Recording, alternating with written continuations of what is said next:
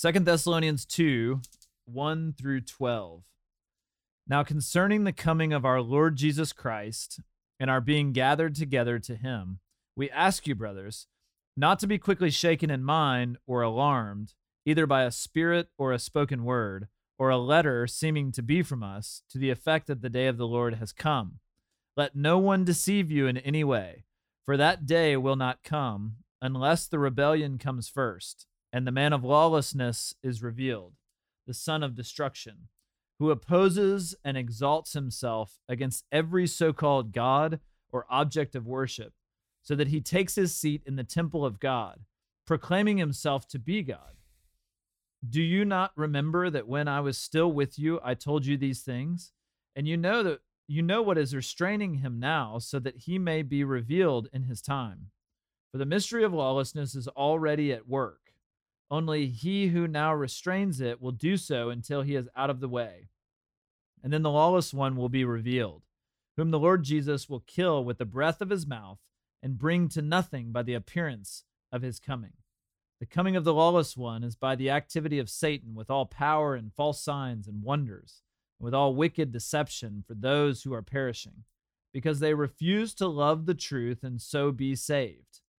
Therefore, God sends them a strong delusion so that they may believe what is false, in order that all may be condemned who did not believe the truth, but had pleasure in unrighteousness. This is the word of the Lord. Thanks be to God. Barrett, you said you have this passage uh, crocheted on a pillow on your on your bed, right? you are exactly right. And I lay my head down and I try to memorize this every Yeah. every week. Therefore, God sends them a strong delusion. Yeah, right. Words You- to live by. You know, I mean, I, I think sometimes we get like a little a little freaked out by like this man of lawlessness Mm, stuff. And yeah. I mean, you know, Yeah. I, I know you were joking, Will, but there's probably not a lot of pillows crocheted with Second Thessalonians uh, two one through twelve on it, Mm-hmm. And and and a lot of this has to do with this man of lawlessness Yeah. and you know the end times and yeah. eschatology is like the big you know theological It's, term. it's sort of like this this spiritual boogeyman who's gonna Right. show up. and- Right. yeah. Yeah. and and those type things can oftentimes lead to fear Mm-hmm. uh, largely and and and I don't think that's the point of of Paul's writing to Yeah. the Thessalonians like he's not trying to instill fear in them in fact I think he's trying to do the exact opposite oh yeah. I think he's trying to instill doubt. hope in them and Yeah. peace in them The next passage, the header is stand firm. stand firm yeah yeah yeah, exactly Courage. exactly Yeah. That's what he's trying to do but let's let's look at a couple of things with this man of lawlessness in this passage Mhm. I, I do think one thing that Paul's trying to do is he's trying to reassure them that the day of the Lord has not happened yet. yeah. That's um, the point of this passage. That's kind of the point. And so in verse 3, it says, Let no one deceive you in any way, for that day will not come unless the rebellion comes first and the man of lawlessness is revealed. And so it, it, it appears that in the church at Thessalonica, there was this teaching that like the day of the Lord, this this quote, day of the Lord Uh-huh. has already come. And so he's kind of writing them and saying, No, the day of the Lord has not come. yeah. Uh, and then he goes into a little detail on this man of lawlessness. hmm Now, sometimes we have a tendency to think of this man of lawlessness, and there's like different predictions or whatever about which politician is the man of Yeah, lawlessness. yeah, You know, which public figurehead is this man of lawlessness? yeah, absolutely. You know, and, and so you, you Is it Putin or Obama? yeah, or yeah. Trump or Yeah, you know, who is exactly. this man of lawlessness? Yeah. and I don't I don't think so if we can do nothing else on ODR today, maybe we can just kind of broaden our view a little bit on the end times. Um if because the Bible and uh, particularly passages like this and like the book Mhm. of Revelation, it's not it's not all talking about something that's going to happen like in this distant future, you know, when the sun falls out of the sky and the stars fall out of the sky and all this stuff starts happening. There's a lot of figurative language that's Yeah. used. And so this man of lawlessness, it it could very well be that this is kind of like a rebellion of humanity against God. Mm. And so it's not necessarily talking about a single person. Now, I, I'm not claiming to know everything that's going to go down in the end times. There could be a person that kind of encapsulates, Yeah. you know, this this rebellion. But I think it has to do more with like humanity as a whole rebelling against God as opposed Yeah. to those who have been sealed in Christ. Yeah. So if you read this passage like in a literal paper Bible, you'll see footnoted probably. Um, in our Bibles, it's footnoted to a few passages in Daniel, a passage in Revelation. So you know we have some literature sprinkled throughout the Bible that we call apocalyptic Right. literature, and when a really really important tip in just reading apocalyptic literature is it deals heavily in types Hmm. and like figureheads. Yep. And so, you know, if you, and that's not to say like, you know, I'm not discrediting the literalness or, or you know, Right, sure. whatever. But it, it's imaginative and and it it's hard to wrap your head around. Yeah. And so, you know, when you're reading about like the four beasts in in Right. Daniel or like the beast, the dragon, and the great prostitute in Mm-hmm. in Revelation, and you know, we get all these different things.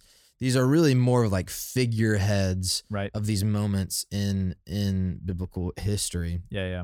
And so I think we can, like, a, a very valid reading of this is to have the man of lawlessness is really drawing upon Daniel, uh, I think chapter eight, and um, really like pinpointing there. And so I think it's Right. it's safe to like read this man of lawlessness not in like a witch honey way, Yeah. but more in drawing on that typology of like apocalyptic Old Testament literature. Right, right. And I think I mean I think sometimes we have the tendency to read stuff like this and you know we start stockpiling food and you know we become like Yeah. doomsday preppers. Yeah, yeah, yeah. And I, I would say like in one sense we're not supposed to be doomsday preppers. I, I I mean I don't feel like the Lord is calling all of us to stockpile food and water and all that kind of No. stuff. In another sense like we are doomsday preppers because like we're preparing for the coming of the Lord. Mm. But we do that in our hearts Yeah. you know, far more so than we do that. We're Yeah. trying to on, be on this witch hunt to look out for the man of lawlessness. And when he comes, Yeah. I'm coming over to Will, Will Carlisle's house because he's got like 15 shotguns. Yeah, yeah. You know, but I mean, sometimes My that's house like would be a very bad place to come for refuge. I know, I know. Uh, hey, we're gonna have some great like worship music Yeah, yeah. there at the end, like right before we get killed by the man of yeah. lawlessness. yeah. Well, and to that point, like we're actually called to be the opposite of doomsday preppers. You know, the parable of the talents. right. Actually, the person who takes like all all the things God has given them and buries them in the ground to like Right. save for later is rebuked and cast out. Mm. We're called to you know be be industrious and Yeah.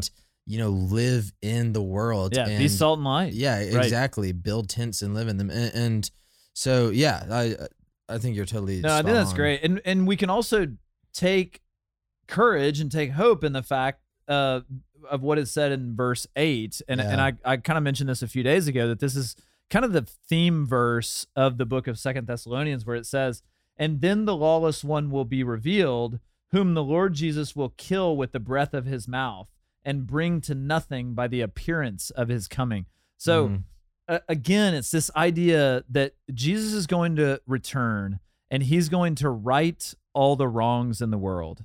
Yeah, Uh, and he's going to, you know, as is said in the book of Revelation, he's going to make all things new. yeah, absolutely. And so part of that is is destroying the enemy and and the curse of sin. Mhm. And so, you know, it's it's promised to us in the book of Revelation that like Jesus is going to come and he's going to do those Yeah. things and it's promised here that he's going to come and he's going to kill with the breath of his mouth and bring to nothing this this man of lawlessness. You know, whatever that is, we know that it surrounds the enemy, the Satan, yeah, uh, evil, the curse of sin. And so Jesus is going to destroy this with the breath of his mouth. yeah. It, it's that verse eight points my mind to to Romans sixteen, um, verse twenty. The Mm. God of peace will soon crush Satan under your feet. The grace of our Lord Jesus be with you. Yeah. Like that's in in the New Testament church, that's like a really common thread of, of encouragement. Like Right. you're facing affliction, you're facing persecution right now, and it's all kind of coming from this fountainhead of wickedness, but God is soon going to crush it under your feet and you'll be glorified with Christ. Well, and a lot of this, a lot of this sounds very like otherworldly or you know very ap- apocalyptic. You know that Uh-huh. whole category, and we kind of put it in that category as if it's like not practical. one thing that I'm coming to see more and more is that one's view of the end times Mm-hmm. very much affects the present and how we live. Yeah. And so I would encourage all of us, all of you that are listening, like I would encourage us think through these end time things. Yeah. Is there kind of like fear that that that starts to sprout up in your heart when you Yeah. think on these things? And it's like I don't want to think about that like f- scary Yeah. apocalyptic stuff. Yeah. I, I don't think that's what Scripture and even Paul here in Second Thessalonians is telling us to do Yeah. when we think on these apocalyptic type passages. I, I think that it's meant to instill hope in us that Mhm. we are ones, like it says in uh, at the end of this passage, that we are the ones who did not believe what is false, Yeah. um, who have not been condemned, who did believe the truth. yeah. And so we can take we can take hope in that and we can live very steady and faithful lives in the midst of a world that, you know, is kind of going to pot that Jesus will one day make right. Absolutely. And, you know, to draw from yesterday's reading, this view of eternity gives us this daily mindset that we, you know, we do these resolve for good and, and works of faith, knowing that God will fulfill it by his great power That's right. ultimately. That's right. Well, for Will Carlisle, I'm Barrett Fisher. Thanks for listening to Our Daily Rhythm. I'm Jason Dees, one of the pastors of Christ Covenant, and Our Daily Rhythm is a ministry of our church designed to help you more faithfully and effectively meditate on God's Word. If you ever have a question for us about one of our Bible readings or one of your own Bible readings, please don't hesitate to text us at 404 465 1737. Again, that's 404 465 1737. Or email me directly at jason at christcovenant.com. We'll meet you again tomorrow for our daily rhythm.